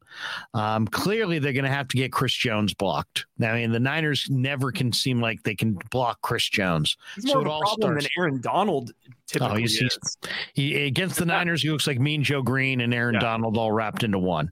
He wears 95. He's the right defensive tackle. He ruined the Super Bowl. Uh, he caused an interception in the first half. They, he was totally unblockable. He bats down like three or four passes every time he plays the 49ers. So you have to block Chris Jones. And he's on the same side as Frank Clark, and they play games up front, and they're both deadly. So Jones and Clark need to be blocked up front. But I think Shanahan can can can pick on Gay and Bolton and use their speed against them. I think he can pick on Joshua Williams and Jaylen Watson, the rookie DBs, and and make plays to Aiyuk and Deebo against those guys. Um, they're going to have to defend Kelce. I don't really love the receivers outside of Kelce. I think Juju can be covered. Hardman's just a guy. Marquez Valdes Scantling has horrendous ball skills. He drops half the passes that are thrown his way. Sky Moore's nice, but it's not ready yet. Uh, so I, I really think that they'll they'll do a good job on Edwards-Helaire. They'll put some pressure on on uh, Mahomes. He's going to make some plays for sure and escape contain. But I like the 49ers to do what they want to do a little bit more offensively against this Chiefs defense. And I think they'll, as I said, I think they'll use Gay and Bolton's speed against them. Uh, and I think they'll pick on those young corners with uh, with veteran receivers. So I like the 49ers to win, but I think this is going to be an all timer. And I'm going to say this is 21 20 49ers by one. I love it. And you know what? The spotlight is going to be on this game because it's if you look at the slate. Uh, I was saying uh, earlier this week, you know, if, if you if you're if your wife or girlfriend or boyfriend or husband if they're getting on you about watching too much football and you know they they're like come on it's it's it, every sunday you're going to be watching all this football you know what? Do, do yourself a favor, earn some favor points uh, with with with the uh, significant other, and watch this Niners game and then go go to the pumpkin patch go apple picking uh, go go get some quality time with the family because this is the only game in town this weekend it's it's just a crap slate so uh, I mean, I'll be glued to my TV all day, but uh, you know that's because my girlfriend's in LA. So, there but for everyone else, yeah, I, would recommend it. So, for all to sum that up, watch the Niners and meet Rye at the pumpkin patch. there you go, and tip your patch, tip your patch worker. Gotta tip your patch worker. Gotta tap your. You gotta not tap, but tip your patch worker. All right, that's going to do it. Uh, thanks to everybody involved on the Tales from the Bay podcast. Rye, good stuff. We will do it again next week. It's time to get to uh, the guest for this week's uh, Tales from the Bay pod, Paul Hope. At 49er Faithful UK. He runs all the social media. Um, we were so stoked to have you, man. Uh, first of all, thanks for taking time out of your early morning. And uh, Larry and I, we would have stayed up till 3, 4 a.m. if it, if it meant, I mean, the, the amount of dedication you have staying up for all these Niner games, it's the least we can do. oh, no, I really appreciate. When you, when you were emailing the times, I was a bit, I was prepared the same way to get up three, four yeah. o'clock in the morning. so it was I was grateful this time that you guys have stayed up because it was appreciated. So thank you for having me on. It's a huge honor. Well, hey, thanks for coming on. And and Paul, tell us a little bit about the watch party in Leeds. But before we get into the watch party, tell us about your NFL fandom because um, I, am always interested to know how you know NFL fans in the in the UK how do they you know become NFL fans? Have you been a Niner fan all the way through? Give us your your story on how you became an NFL fan and and what teams you've been rooting for through the years. Well, you'll be pleased to know that I've always been a 49ers fan. So as soon as I discovered the NFL, it's got progressively bigger over here with the international games, um, with the Sky Sports coverage. So about 10 years ago, I actually worked with a Chicago Bears fan and we were due to play them on a Monday night. And he was talking at work about coming in late the next day. And I was like, why are you coming in late? And he was like, well, because the game doesn't start till one in the morning. You should watch it. And it was the game where Kaepernick had started after oh, the Alex way. Smith concussion. So stayed up. I didn't understand what a first down was. I didn't understand what a sacking the quarterback was. And I was just hooked, Larry. And the next morning, I walked to work and we had a sports shop that had a sale on hats and there was a 49ers hat half price. And I thought, that's a sign if I've ever seen one. Put the hat on, walked into the office, and my friend who was a Bears fan was like, You've got your team. And that was the year when obviously we got to the Super Bowl. We sure. sadly got beat by the Ravens. And again, the next day, I was walking to work and I had my 49ers hat on because you always represent whether you win or lose. And some guys heckled me on the street and I found myself in the northeast of England defending my team.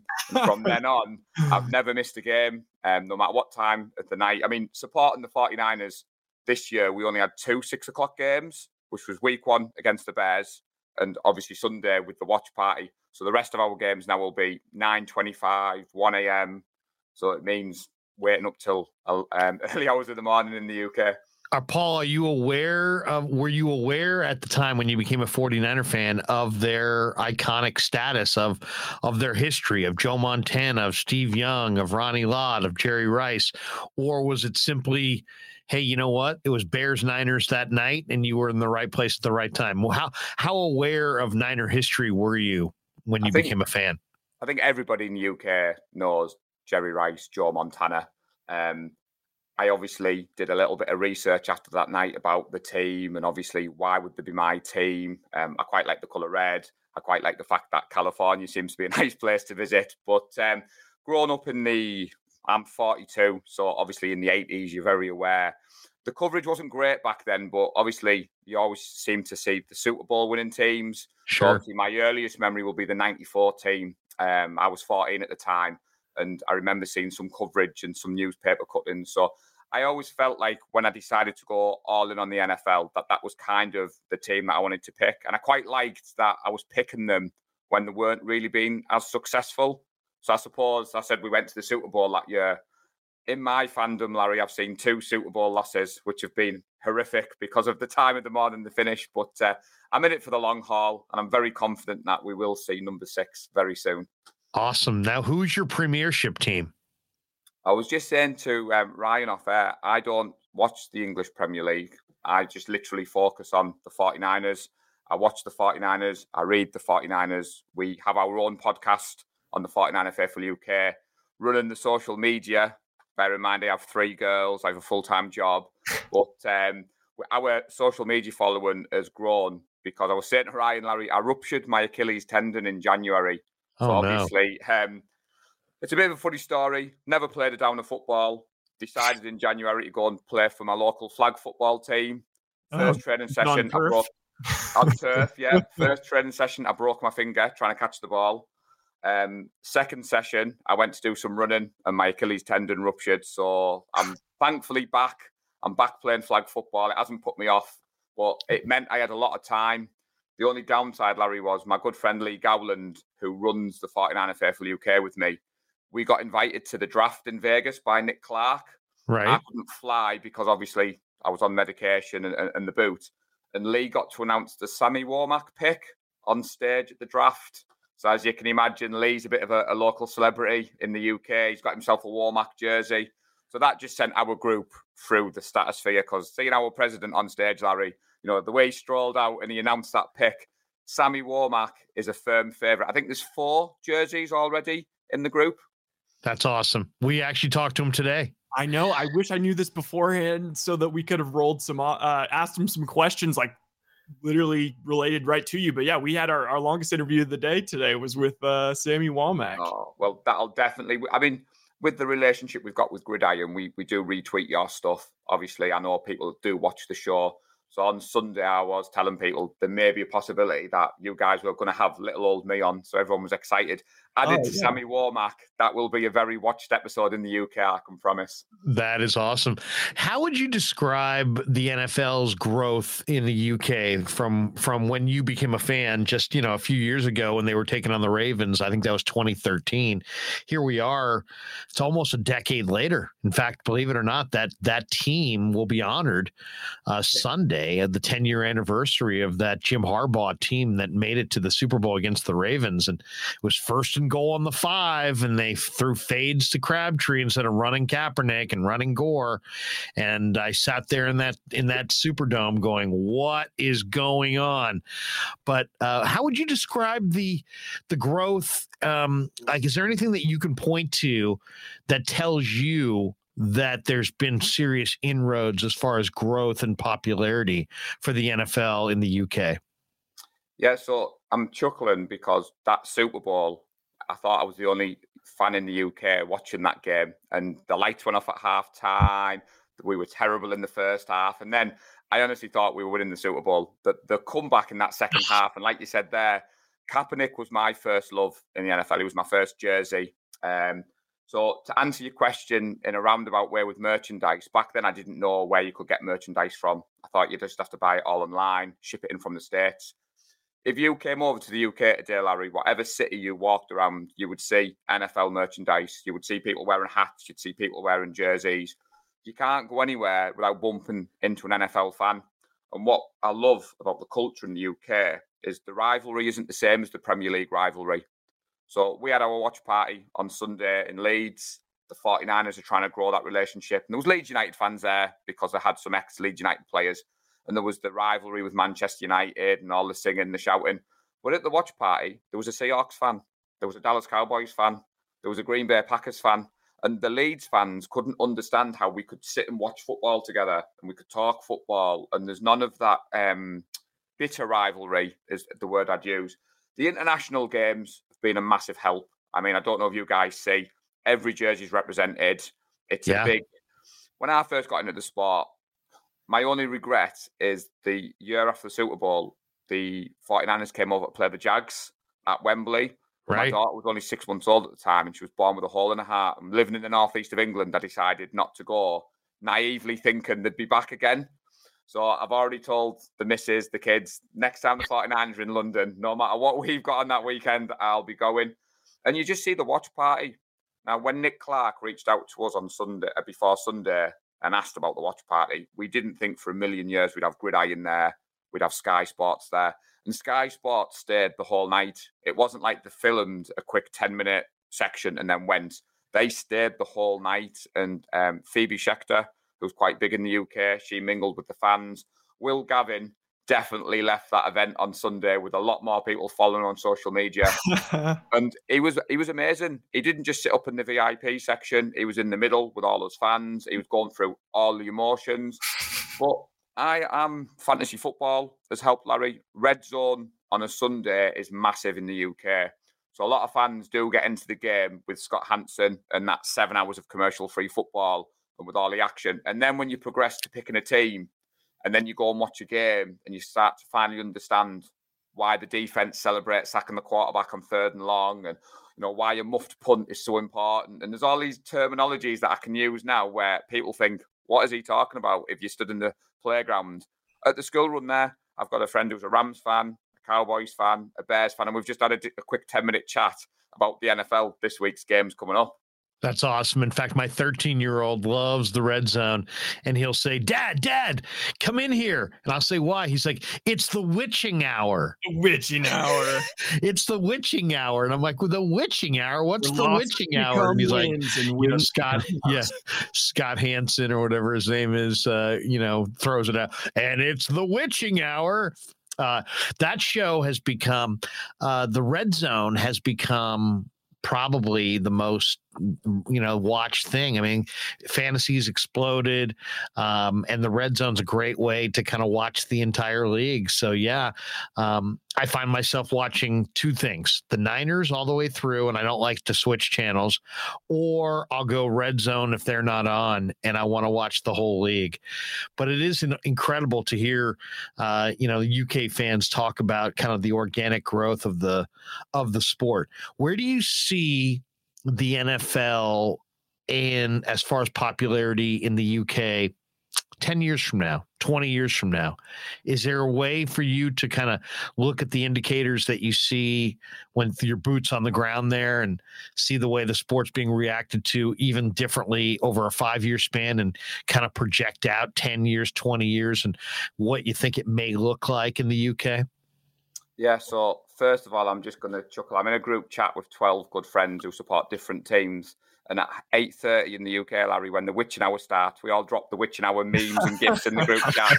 It's just become a, a weekly thing. Um, That's awesome. So want, to answer your question as well, you've got to give the NFL credit. I mean, at the International Series games this year, they flew over the Good Morning Football crew and stationed them at London Bridge.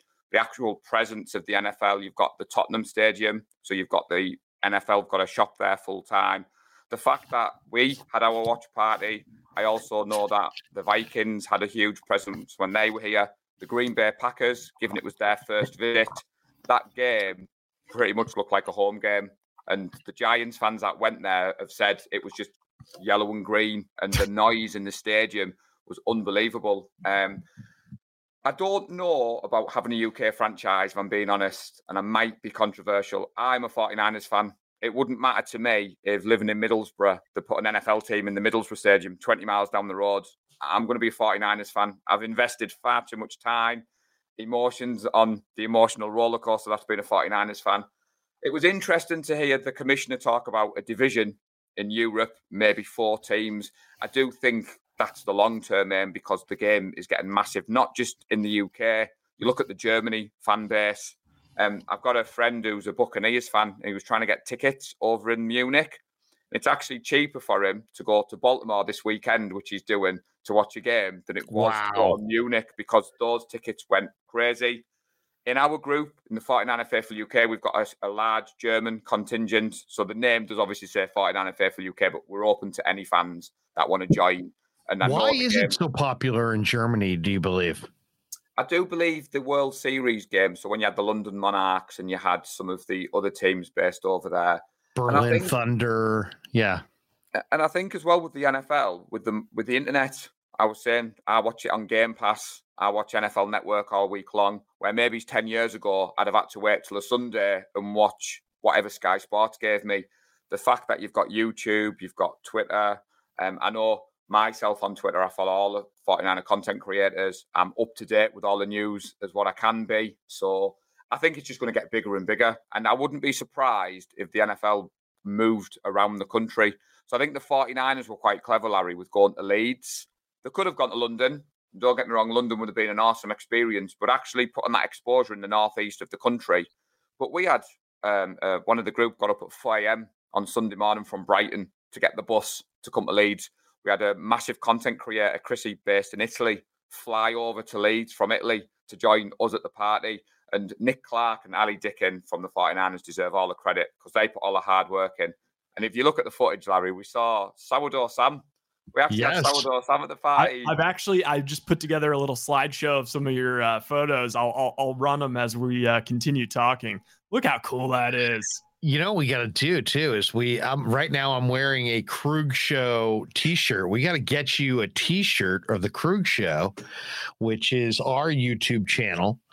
Um, and we do tons of 49er stuff on there. We put all of our 49er interviews that we did today. We'll put them on there over the next 24 hours. We gotta we gotta get uh, Paul a Krug Show T-shirt out in the mail, right? We got to get one to him and and start growing the Krug Show internationally because it is on YouTube and and YouTube is a way of kind of uh, bringing a lot of people together on the NFL, even on diff- even on different continents.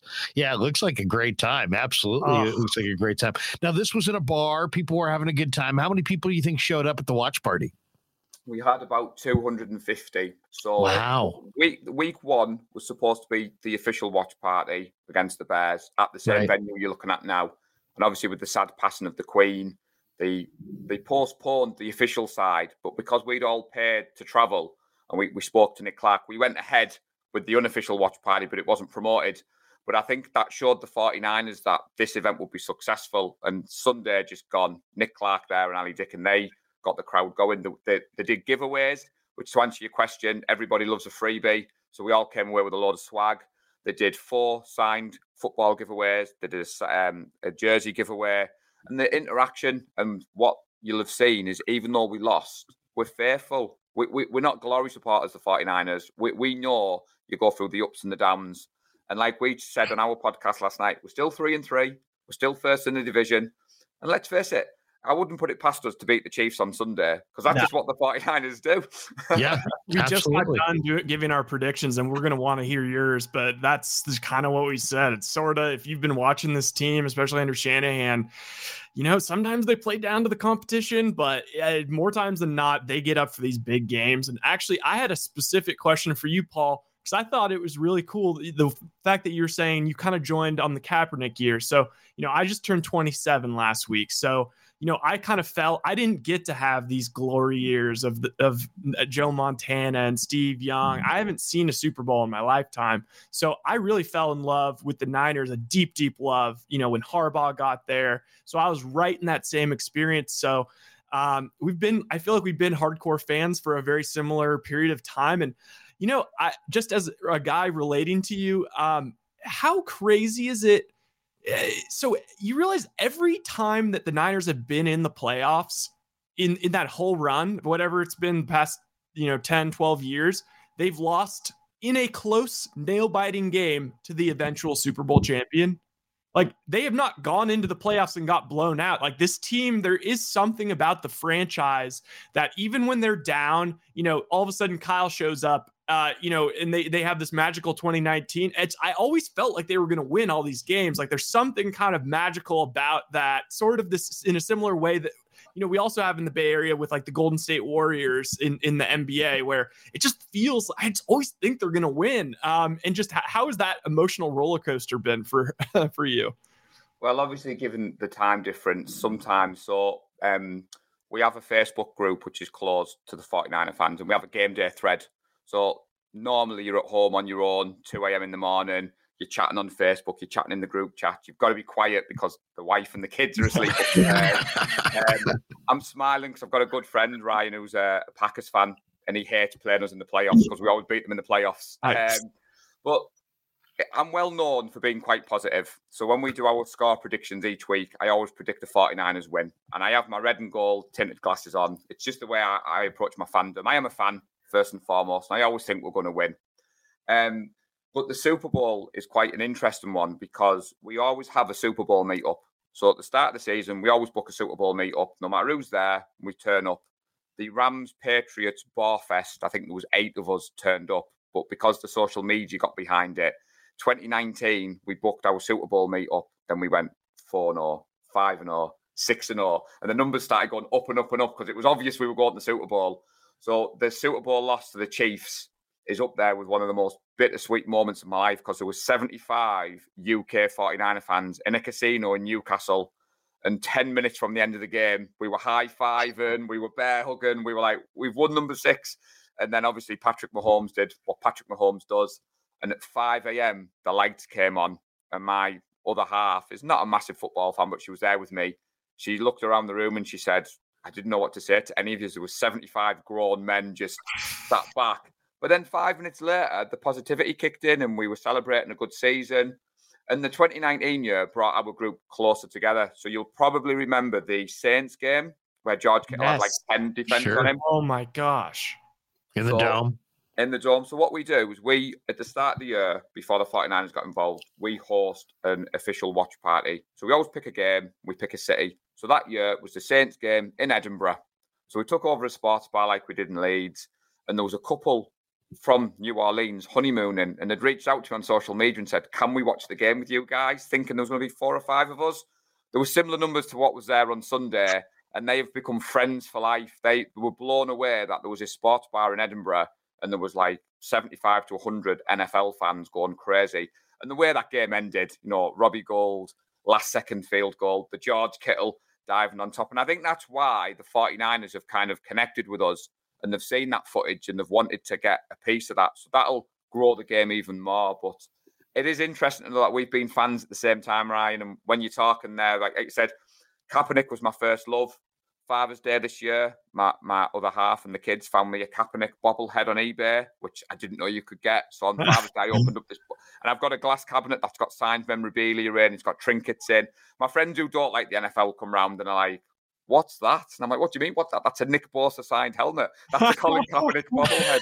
I've got all the bobbleheads from the stadium giveaways because if you can't get out to the States, which yeah. I haven't done yet, that's the next thing on my bucket list is to get out to Levi's. Um, my good friend Lee Gowland, who's the president, is going out for the Saints and Dolphins game. And we've had somebody from our group at every game in the States this season. So you've probably, now you'll know about it, you'll probably see the um, flag so we have our own flag. Oh, nice. Which the 49ers have kindly allowed us to use the logo and they've obviously used it to promote the game. So um, Wayne Breezy, John Chapman, a, a, big part of our group, the content yeah. creators. John Chapman flies the flag at every one of his um, road trips. And like I said, we've had someone from our group at every game. So the aim, if we can do it, is to get everybody. The only problem might be the Commanders game because that's Christmas Eve. So we're I think, sure. hey, you know what? If you send a flag out here, we're going to be there covering the game. So yeah, you know it's funny. We we got to come out and party with you guys and and win taking a game. I, I'll tell you this too. It's like I would love to show you guys some of the greatest games in Niner history because you know I'm a little bit older than you. I'm 52.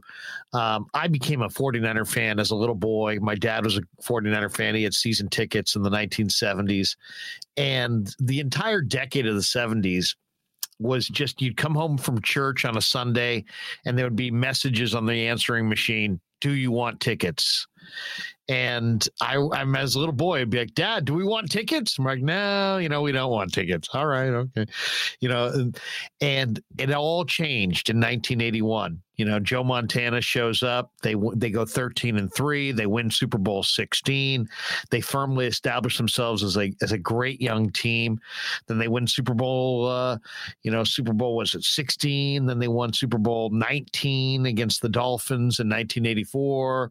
Uh, they won Super Bowl 23 in 88. Super Bowl 24 in 89.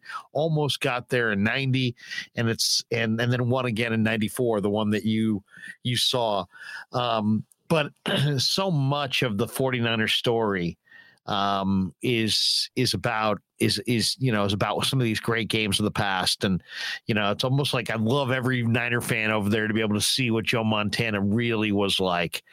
Or how hard Ronnie Lott hit people or how great Jerry Rice truly was.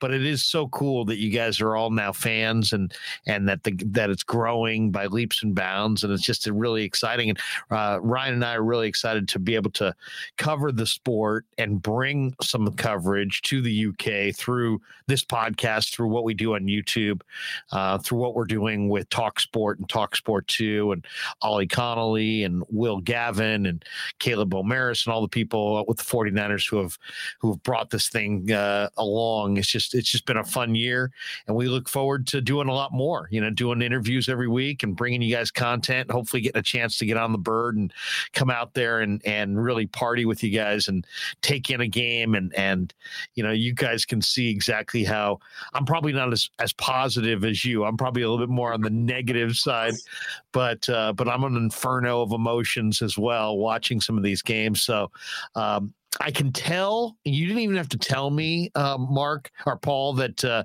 that Will Gavin, you know, was not hanging with the VIPs. Just talking with him for five minutes, I know that he is a truly a man of the people, and uh, you know he would want nothing more than to to watch it with the actual real 49er fans. So it sounds like you guys had a great time. The pictures are are very very cool, and we're just thrilled to be able to to you know to talk Niner football with you to you know early this morning here on the on the uh, on the podcast.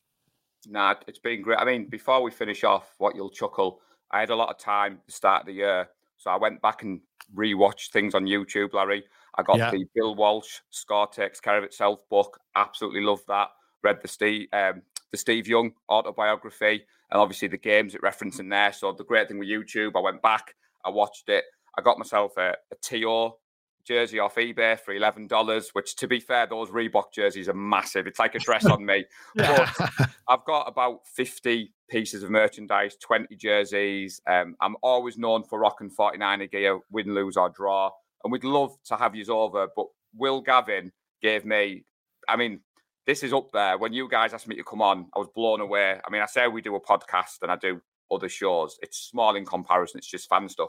But Will Gavin had me up on the stage on Sunday, and he didn't just have me there for two minutes. He was talking to me like you guys are. He got me to address the crowd, which was amazing. Stood there looking at all my friends who I coordinate every day, but stood on this side, kind of being interviewed, and he was amazing, Will Gavin, as was Ollie Connolly. We did try to turn him to a 49ers fan, but I don't think he was having any of it. All, who's Ollie's team? I'm not hundred percent sure. I, he kept that very quiet. I, I, don't believe it was a Seahawks. I think that was the only thing we said to him was he's not allowed to be a Seahawks fan or a Cowboy. Um, we're gonna have to press him. I'm I I I'm gonna see exactly who he's rooting for. But I know Will's a big Niner fan, and you know um, the Niners are are an incredible team to watch. I mean they're they're an iconic franchise.